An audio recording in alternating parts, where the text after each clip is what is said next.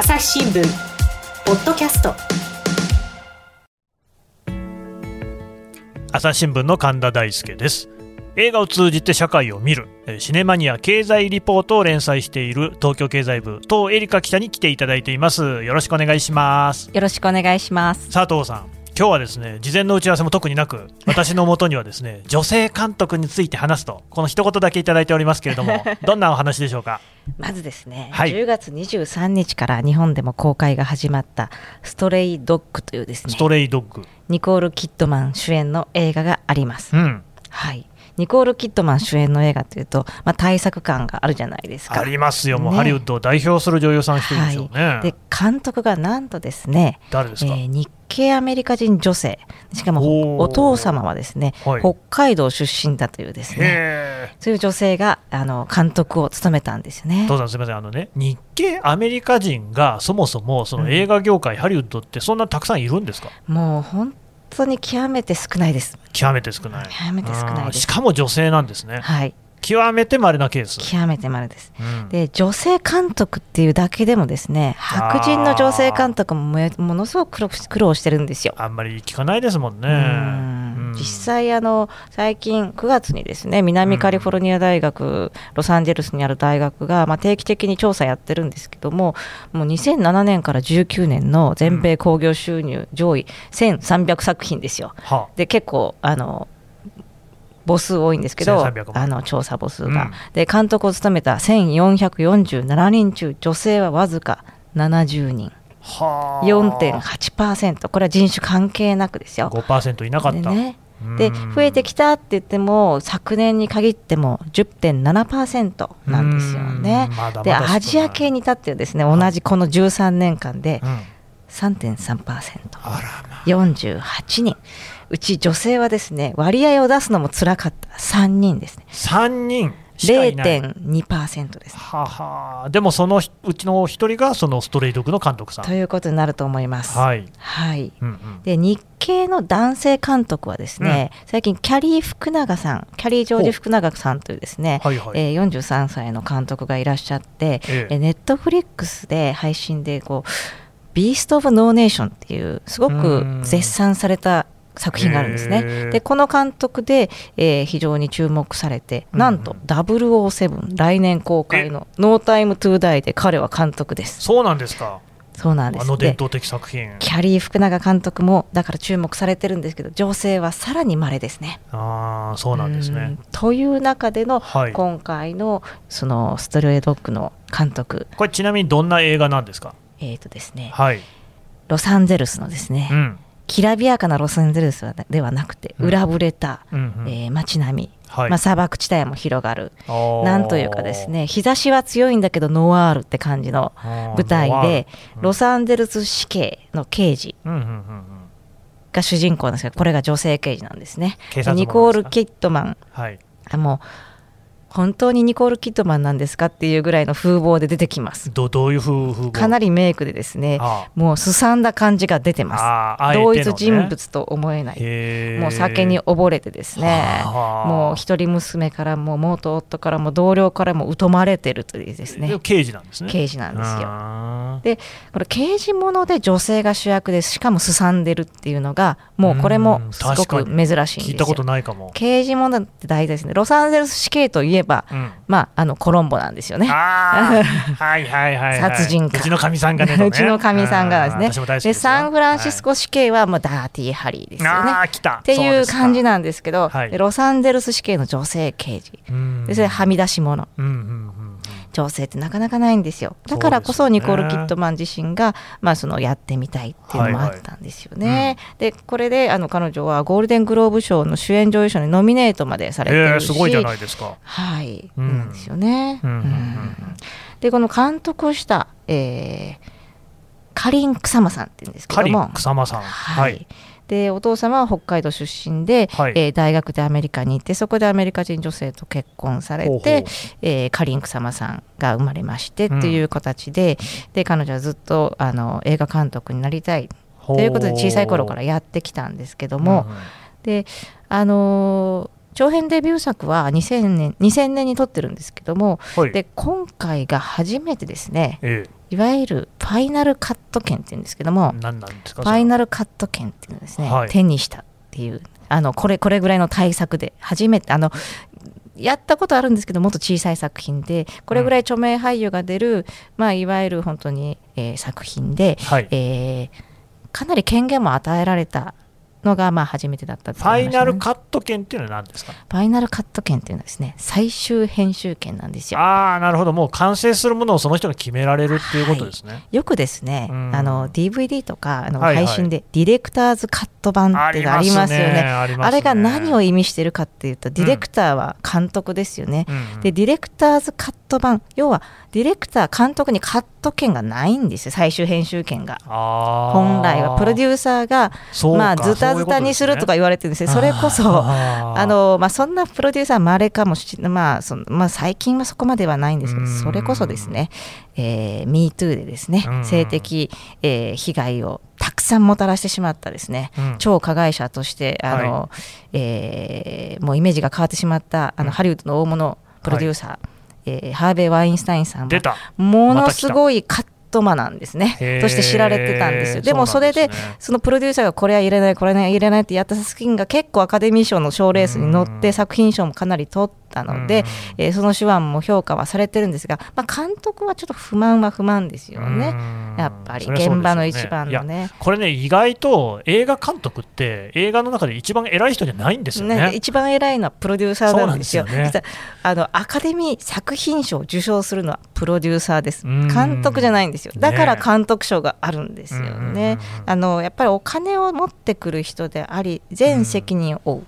ってとこなんですけど、まあ、監督は、えーもちろん現場で権限はあるんですけど、まあ、うん。そこまで最終編集権はないのがまあ常なんですね。それも、まあ得られたっていうのが今回へのすごく良かった。草間さんうん。はその最終編集権を得ているんですね、はい。すごいですね。そうなんだから自分の考え方すごくあの反映できたって話なんですね。へでこういうキットマンがやったあの難しい人物、うん。ちょっと理解しづらいような、えーまあ、酒に溺れるような、うん。でそういうなんというか、まあ、アメリカ的でもあるんですけど薬物過剰摂取で、えーいろいろ友人を昔亡くしていたんだそうなんですね。お聞きお聞きすると。あ。草間さんがですか？草間さんが。弟さんも実は薬物の過剰過剰摂取で亡くされたっていう経験があってすごくまあ共感すると、うんうん。でそういうものをすごく作品にまあ反映させたそうなんですね。うん。まあそれも、まあ、ファイナルカット権があるまあ、あるから全部ね詰め込むってもんでもないんですけども、うん。やっぱりそこは自分のやりたいことが実現できるっていう意味では大きかったと思います。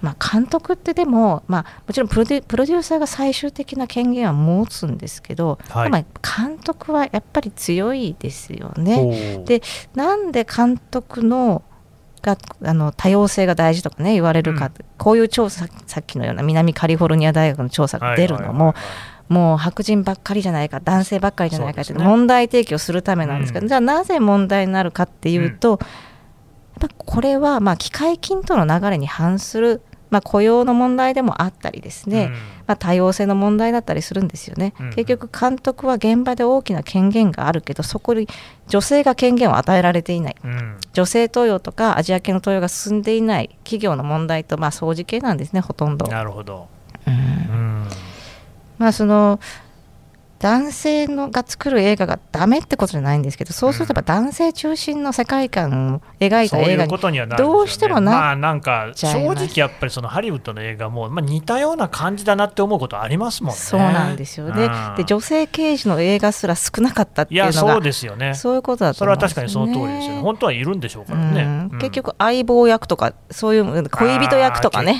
そういう感じで出てきたりしてねうん。女性がうんね。でもそうじゃないだろうっていうことですよね。でしかもやっぱりその女性の刑事であってもバリッとかっこいいってわけじゃなくてだらしないね。そういう人の生活感あふれる人っていうのをだ出すっていうのもやっぱある種、男性の監督だとできないのかもしれないですよ、そうですよね。遠慮しちゃったりするかもしれない。遠慮しちゃったりしてね。うん。でニコール・キットマンもそれこそメリル・ストリープもですね。で女性の映画人を増やしたい監うん。そのためにやっぱ監督を増やしたいとね脚本家を増やしたいっていうのをすごいやってってて、えでだからニコール・キッドマンも脚本を読んで、まあ、女性の監督と仕事したいともうずっともうもうコミットメント出してたんでうんそれで連絡してきたっていうのもあるそうですね。まあだからそういうハリウッド全体でそういう機運はじゃあ高まってるんですね。うん。はい、その背景にははい。例えばメリリー・ストリープさんもですねあのあの名優をしてもですよ、はい40歳を過ぎたら急にですね魔女の役とかそういうのがいっぱい来たっていう ことを言ってるんですね。まあそれあるでしょうね。ううんんどうしてもね。ハリウッドってすごく年齢主義なんですよ。あ結構ですねだアメリカって見た目主義で年齢主義なんですね。ね。そこはねフランスの映画の方がかなり、まあ、シワもそのままとかですね、えー年を取った女性はかなり出てきますようん。ねヨーロッパはだいぶ変わってるけどアメリカはまだですねシワ一つない女性みたいなのが、ねまあ割と尊ばれてきたとこありますよね。ね。ううん。んでもやっぱそうじゃない、ありのままのね、その女性の姿、人間の姿っていうのを見せていくっていうのも、これ、大事なことじゃないですか。そうですね。ね。だからその女性の視点がいいとか男性の視点がいいとかじゃなくて、うん。それもあった方が良いよねってその方がま観客もあの見る人も増えるかもしれないっていう話ですよね。それなんかその BLM をね、黒人の命も大事だっていう意味でこう訳すのと同じようなね、うん。そういう通底するものを感じますね。うん。みんな大事だっていうね、選択肢がまあ増える。いろいろあった方がいいんだよってていううこともありますよね。うん。うん。朝日新聞ポッドキャスト。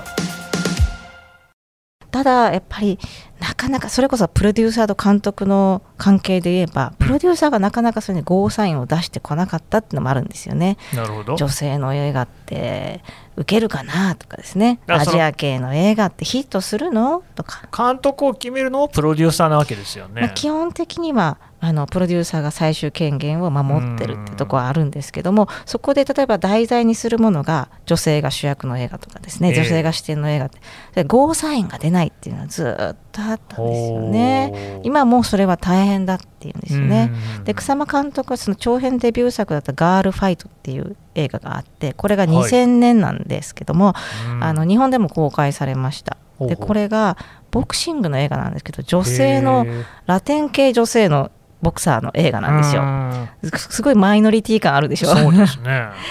でこれは彼女自身がボクシングやった経験からあのインスピレーションを受けて作ったんですけど、えまあ、当時やっぱり出資者からですね、えー白人女性じゃないとちょっと受けないんじゃないかってすごい言われた。で演技経験まだなかった。でも肉体的にはボクサーの役として耐えうる女性を連れてきてえ出したんですけど、えなかなか説得に大変だったって話なんですよね、うん資金も出なくてうん。でもやっと資金が、やっぱそこはね、アメリカっていいなと思うんですよやっぱり出資する人が出てくるんですよね。へで、結局、サンダンス映画祭っていう、あのまあ、そのインディペンデント映画の登竜門みたいなところあるんですけど、そこでグランプリと監督賞を取っえたんですよね。両方取った。やっぱりで白人じゃないと受けないって言ってたしよね、ちゃんと反省してもらいたいっていう感じですよね。そんなことはないんですよね、ことは。ないんですよ、観客はね、バカにできないんですね。うんうんうんそうですようんね。でもそういう言い訳は常にあるって言ってますよね。例えばアジア系のですね、クレイジー・リッチっていうのがありましてね。大ヒットしたんですよね。まあ、あのハリウッドの常識を覆したと言われているんですが、まあ、あれだ、じゃあ、ああいうヒットがあったじゃないって言っても、いやまあ、ああいうのまぐれだから、まあ、そういうこともあるよみたいに言われるっていう話でしたまあね。うですか。言ったらきりないじゃんって話ですけどね。うん。女性監督ってのはその草間さん以外にもいろんな形ってあるんですか？そうですね。あのちょうどまだ日本でも劇場公開がついてるブックスマートブックスマーブット。クスマートっていうですね。これがですね、まあ、青春映画高校卒業パーティーものなんですけどまあ、これもアメリカのです、ね、まあのある種定番中の定番なんですけどねあのね。ところがよくないのよくあるじゃないのがはい。主役の女主役が2人とも女性なんですよね。うん、しかもこの恋愛の恋愛ものが中心じゃないんですよね。あ違うんですか？女性バディというかですね恋愛もちょっと出てくるね。まあある種バディものですよね。友情をテーマにしてる。うん、でも赤裸々なんですね。もう女性の女子高生の本音とか。うんううん。ん、でこれを撮ったのがオリビア・ワイルドさんっていう監督で。オリビア・ワイルドさん。はい、で、まあ、彼女もですね、まあ、割と政治的発言もすごく、えー盛んな方で、まあ、お母さんはね60ミニッツの元プロデューサーだったんですよねメディアの人で。でなんとですね中間選挙の時に民主党から下院議員に立候補したっていうお母さんなんですね。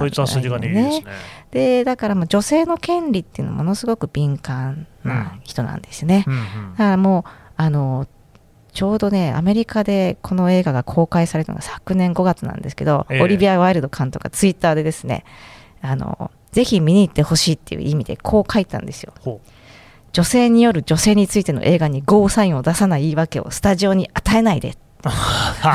だから見に行ってと。じゃあ実感こもったヒ言葉かットさせようぜと、これがね、こけたらね、またやっぱり女性の映画ダメなんだってそら見たことかとなってなるから、ら力を貸してっていう感じですよね。実感こもってますよ。うんでまあ、それはねあの、それについてあの、実はワイルド監督にもインタビューしたんですけどん、でまあ、草間監督もうさっきインタビューの話の紹介だったんですけど、ワイルド監督もインタビューで、まあ、消費者って言い方したんですけど、消費者はすべての力を持ってる。うん。でどの産業もだけど、まあ、特に映画業映画業界は観客が影響力を持っていると、うーんでだから女性の物語少ないよねとか女性が作る映画がないよねって嘆くことはできるんだけど、うん。そうした映画が出てきた時に支持しなかったらスタジオはお金を出す理由がなくなると。なるほど。でもし見たことない映画を観客が支持してくれればスタジオは反応するってことなんですってうん。うんうんうんいう話ですなるほどね。ってうん。おっしゃってました。確かに映画っていうのはこう今もなおその、お金をすごいつぎ込んでも全然ヒットしないのもあれば、全然お金使ってなくても大ヒットする映画もあるっていう意味では、ちょっとその確かに観客が力を持ってるっていうのはその通りかもしれなでないんです。ね。うん意外とあのなんか目から鱗だったですようねうかもしれなないんか映画って受け身なのかなと思ったんですけど、そこで見ることで次につながるっていうのはありますよね。うん。うん。確かうに。ん、であの彼女にそのじゃあコロナの中でですね、であのなんていうか映画業界が保守的になっているので、うんうん。もう女性の映画作るのやめたってならないかどうか聞いてみたんですね。うんでまあでももちろんですねあのただし、えー女性の映画制作賞をこう支えようっていう動きは、まあ、アメリカで出ていたしそれはそのニコール・キッドマンもそうなんですけど、パンデミックが起きたからってそうしたコミットメントが消えるとは思わないと、うんまあ、本当にですね映画制作者の女性比率がバカバカしいほど低いのも バカバカしいほどって言ったんですよ。でそれを正すための本当の変化が真に求められてるのも本当明らかだからと。うんそうですだからね来年とか再来年にはね女性のね新たな映画人がねもう束のようにああ現れると思いますよ。でこの勢いを止められません。力強く答えてましたよ。よで希望的観測なのかなと思ったんですよ。うんでそう思いながらちょうど公開の時期にこの記事を仕上げていたらですねはいニュースがこう入ってきたんですよね。何ですか？で彼女はですねなんとマーベルの「スパイダーウーマン」を主役にした新作の監督にですへねー起用されたっていうニューあそうですか。なんだやっぱりちゃんと実現してるなと思って。あじゃあもうそのブラックパンサーをね、うん。黒人が主演、うん。黒人が作ったっていうのと同じようにス女性パイダーが主演スパイダーウーマン女性が作るっていうことですね。うん。ねうん、これはすごい楽しみだなとそ思ったんですね。すね。どんどんだから、あのー台頭してるしで彼女たちはすごく力があるので,、うんでそれがそのたまたま今まで機会がなかっただけってですね。うんうんそうでしょうね。映画人ってすごく独立したものを独立した独立した存在っていう、まあ、フリーランスっていうイメージもあるんですけど結局雇われないとできないんですよ仕事がね一、人だけでもできない。し、うんもうもちろん iPhone で一人だけで撮っちゃってねヒットさせる人もいますけど、なかなか難しいでしょうね。難しいですよね。なんか彼女はですねなんかあのなんというかこういう話もあのアメリカのメディアのインタビューでしたんですけど、はい。でいつか映画を撮りたいと思ってきたけどあのその中でですねうん大体男の子が映画が好きっていうと、うんうんじゃあ監督になったらうん。って言われるんだけど、うん女の子だとあ映画スターになったらって言われがちなことにねそんなもう本当疑問を感じてたってね。ますしたね。性的役割規範。ね。確かにそうなんですよね、うん。女の子が映画が好きって言ったら、じゃあ俳優さんとかですね、そうかもしれないですね。監督って来ないですよね、今までの中で。やっぱり長その日本においても、パッと思い浮かぶ女性監督って、じゃあいるかって、なかなか難しいいねの川瀬直美がありますね。さんとかいらっしゃいますけど、あまあもやっぱり少ないんですよね。うん。うん。もう数で、えー数えたら大変な少なさだと思いますね。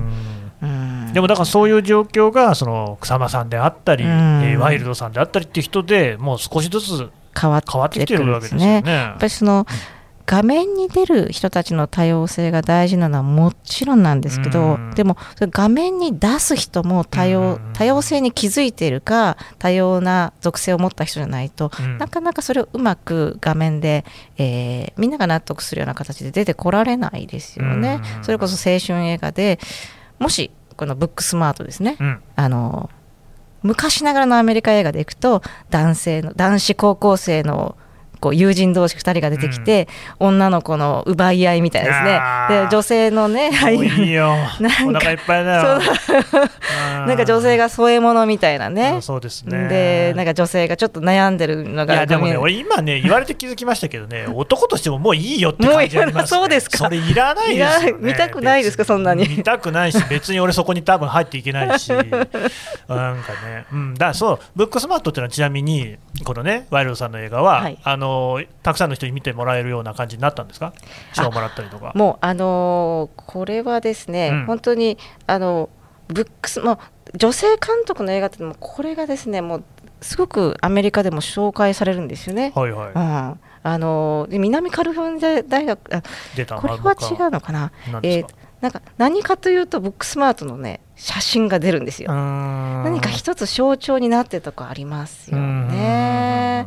うん。いやだからやっぱ結局、その映画ってそのさっきの観客の力っていう意味で、そのまあ結果がちゃんと出ているっていうことであれば、うん。女性監督の作品だって絶対続いていくわけで、うん。でまあ、結果が出てるわけなんですよね。そうなんですよ。草間さんもそうだし。そうなんですよ。うん。はい。ちなみにブックスマートっていうのはですね、うん、あのまあ言ったらガリ弁みたいな感じですねああそういう意味なんですね。本や勉強の知識は豊富なんだけど、うん。常識や世俗に疎いみたいですね。あ そういうちょっと変わり者な女の子を描いてるんですよ。それもちょっと発想しないですよね。ーあのね僕はねそっちの方に感情移入するかもしれないですね。まあ、ガリ弁というほどではなかったかもしれないけれども、まあ正直そのなんか社交性みたいなところではね、うん。もう一つダンスパーティーとかできない感じの全然ダメな高校2人が出てくるんですよ。正直いやだからね、そこ結局、前のあの黒人とかね、アジア人のね、話でもそうですけど、そのまあ、うん。ポリコレと思われがちなんだけれども、そうじゃなくて、やっぱどう、そういうの見たいんだよっていうね、うんいうのはね、そのまあ、シンプルにありますよね、やっぱね。うんでこれに出ていたですねビーニー・フェルトスタインさんはですね。あのちゃんとねゴールデングローブ賞ね最優秀主演女優賞にノミネートされましたからね、うん。やっぱちゃんと結果残してるんですね。ねうん。それはすごい。いやだからなんかそういうこうこう理屈みたいなことじゃなくって実はこうちゃんとそういう映画がねみんなに支持されているっていうことね、やっぱりこういう女の子いたよねみたいなね。そういうの見たいわけですよいやいますよねね。それわかりますもんね、大体ですねもうあうん。の成績優秀でいい大学に行くことだけに邁進してたら遊んでた友達もめっちゃいい大学決まってたっていうですね 愕然とするっていうのがさ始まりなんですよ。あー。あーいいですね。なかなかこうね ありそうな話っていうかね。そうなんですよね。うん。思い当たるような。いいですね。うん。だからそういうのがでもちゃんとこうねアメリカのそれこそハリウッドみたいなところでもちゃんと成立してるっていうのはこれはこうなんか希望のある話じゃないですか。そうなんですよね。うん。うん、やっぱ等身大ってよくまあ言われるんですけど本当の等身大ってなかなかなかったっていうことが、ね、気づかされますよね。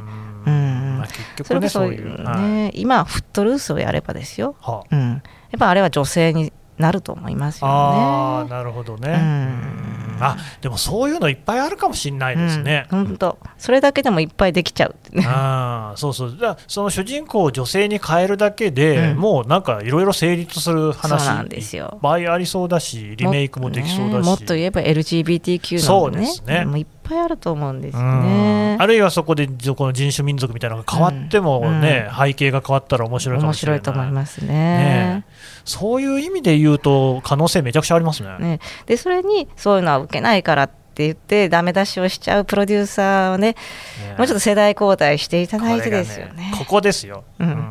変わりそうですか？これはですね。でも新聞社もそうだと思うんですけどおこういうのはね受けないからみたいな感じで。だからどこでもあると思うんですよ。ねでそれねメーカーもあると思うんですよね、メーカー。例えば例えば商品を作るねこういうのは今までないしちょっと受けないからとかねあそういう、まあまあ、既成概念といいますか。なんだってあると思いますね。どんな世界でもね。うんでもそこを打ち破っていかなければもう自利品だと、うん。ね、新聞社も自利品だと。そういうことになりますよね。事実そうですよね、えーだからもうそれこそもうその女性のね新しい発想みたいなもの柔軟な発想みたいなものをどんどんもっと取り入れていかないことには沈むだけだよというのは多分どこの業界も同じなんですよね。そうなんですよ。だから、うん。ビジネス的にあのもう成り立たなくないですか？っていうことを考えどこまで真剣に考えられるか。やっぱり自分のポストを奪われたくないとか、あいつに監督もそのまあよく飲んだ、ね。あの男同士よく飲んだあいつに監督を今度やらせたいとかですね。こういうことやったらもうねだらなんですよね。本当にくだらない、うん。実力主義で言ってほしい、うん。し、まあ、なんだかんだでね、男の嫉妬っていうのは本当にね、黒々とした世界が広がってますからね、これはね。いやー本当だと思いますよ。だから、うんあのーもちろん戦々恐々としてる人たちいっぱいいると思います。うね。うん、やっぱうん。このエンタメの世界っていうのはもうはあの想像を絶する競争の世界でもあり。まあ、そうでしょううん。ね。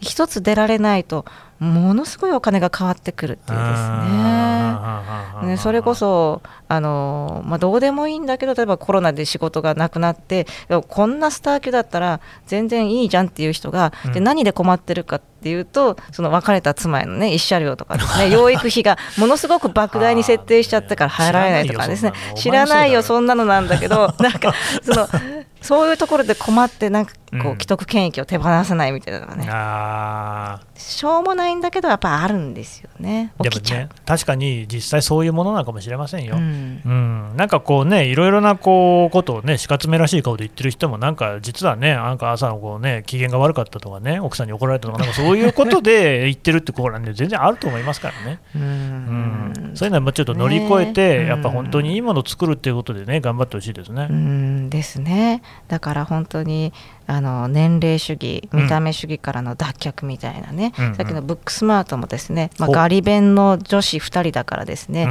決して出演してるもちろんあのパーティーとかで出てくるとすごく可愛らしく着飾ってるんだけほどう、まあ、いわゆるイケてない女子高生を演じてるわけですよ画面の中では。ね。うんうん。でそれはやっぱりそっちの方が共感されるしそういう人たちをあの例えば今までの価値観で言えばやっぱこれはないよなとかなっちゃってしまう。ああそうでしょうね、うん。うんうんでも違うよねっていう、うん。そうですね。でだからなんかそういうその裾野も広がるし、うん。なんかまあかっこいいね。あるいはすんごい美人だみたいな人ばっかりが活躍するようなものはもういいでしょう、うん。と僕は思いますけどね、ね。えって思ってる人いっぱいいるんじゃないのかな、うもう今はその誰もが知っている誰もが憧れる俳優あの、まあ、スター的俳優っていうのはもうだんだんなくなってますしそれこそうん。アラン・ドロンの時代とかですね、っていう話になってくるともうだいぶだいぶさ 今だいぶ遡ってみました。そね。れこそブラピみたいな存在も今ないんですよ。ああそうか。そういうその世代を代表するスターみたいな人ってあんまりいないかも、ちょっとあのやっぱりあの好みも分散していでるのでもいなくていいのかも。いなくていいのかもしれないですね。ね。やっぱりうんそれはメディアが多様化していてうん。いろんな価値観でこの人がいい私はこの人がいい、見た目はあれかもしれないけどとかですね。うん。いろいろあっていいんですよね、うん。ブラピが絶大なスターである、まあ、これも否定はしないんですけど、やっぱこれだけだとやっぱまあ多様性の議論と、まあ、あの結構裏腹ですよね。なるほどね、似通った部分あるかもしれないですね、うん。それこそその映画の中でも多様性がないと、うんこれはね、多分そのそうなんですよね。もう存続しえないんじゃないのかなっていう、白人のああいう見た目の男性がこう美であるっていうことがまた何かを阻んでるのかもしれないですからね。そうなってくると、やっぱりね、僕がね、気になってるのはね、日本なんかでもいまだにポスターでね、例えばスポーツジムとか、大体金髪の女性がね、なんかね、ああだこうだこうね、うんせこらせやってる。いつまで、俺は昭和の光景だと思ってるんですけど、全然治んないですね、あれね。あれに本当にですねあの日本に住んでいるあのブラックの人たちがもう本当驚き嘆いてますよ。本当ですよね。何なんですかと。まあこれも早くね変わっていってもらえればと思いますね。うん。うん。わかりました。どうもありがとうございました。どうもありがとうございました。朝日新聞ポッドキャスト。質問ドラえもん。我が家の朝は質問から始まるガリレオ・ガリレイが観測した惑星は？どこだろう？身の回りのことや広い世界のことまでいろんな質問が毎朝君のもとへ。土星だって。毎朝のワクワクが未来を開く。朝日新聞。はいというわけで当エリカさんからですね女性監督をテーマにお話を伺ってきましたが、えっと、当さんのですね記事新聞記事といいますか朝日新聞デジタルの記事の方はですね、えーその朝日新聞デジタルのページにアクセスをしていただいてシネマニア経済リポート。シネマニアっていうのはカタカナですね。で経済リポート。これで検索していただく。あるいは当エリカ。この名前ですね。富士っていう字に、えーひらがなのエリカ。この名前で検索をすると記事が出てきますので、はい。いろんな記事がねありますんでぜひ読んでほしいですね。ぜひあのツイッターアットマークエリカアンダーバー朝日でもあの記事は常に、えーえーまあ、告知してますので、あーそうですね。そのツイッターをフォローしていただいてもあの新しい記事がこうつぶさにね、入ってくるってことですね。はい。はい。またあのお父さんにはですね今後もポッドキャストの方出演していただこうと思っておりますのでよろしくお願いしよろますしくお願いいたします。今日はどうもありがとうございありました。がとうございました。朝日新聞ポッドキャスト朝日新聞の神田大輔がお送りしました。それではまたお会いしましょう。この番組へのご意見、ご感想をメールで募集しています。ポッドキャストアット朝日ドットコム p o d c a s t アットマーク朝日ドットコムまでメールでお寄せください。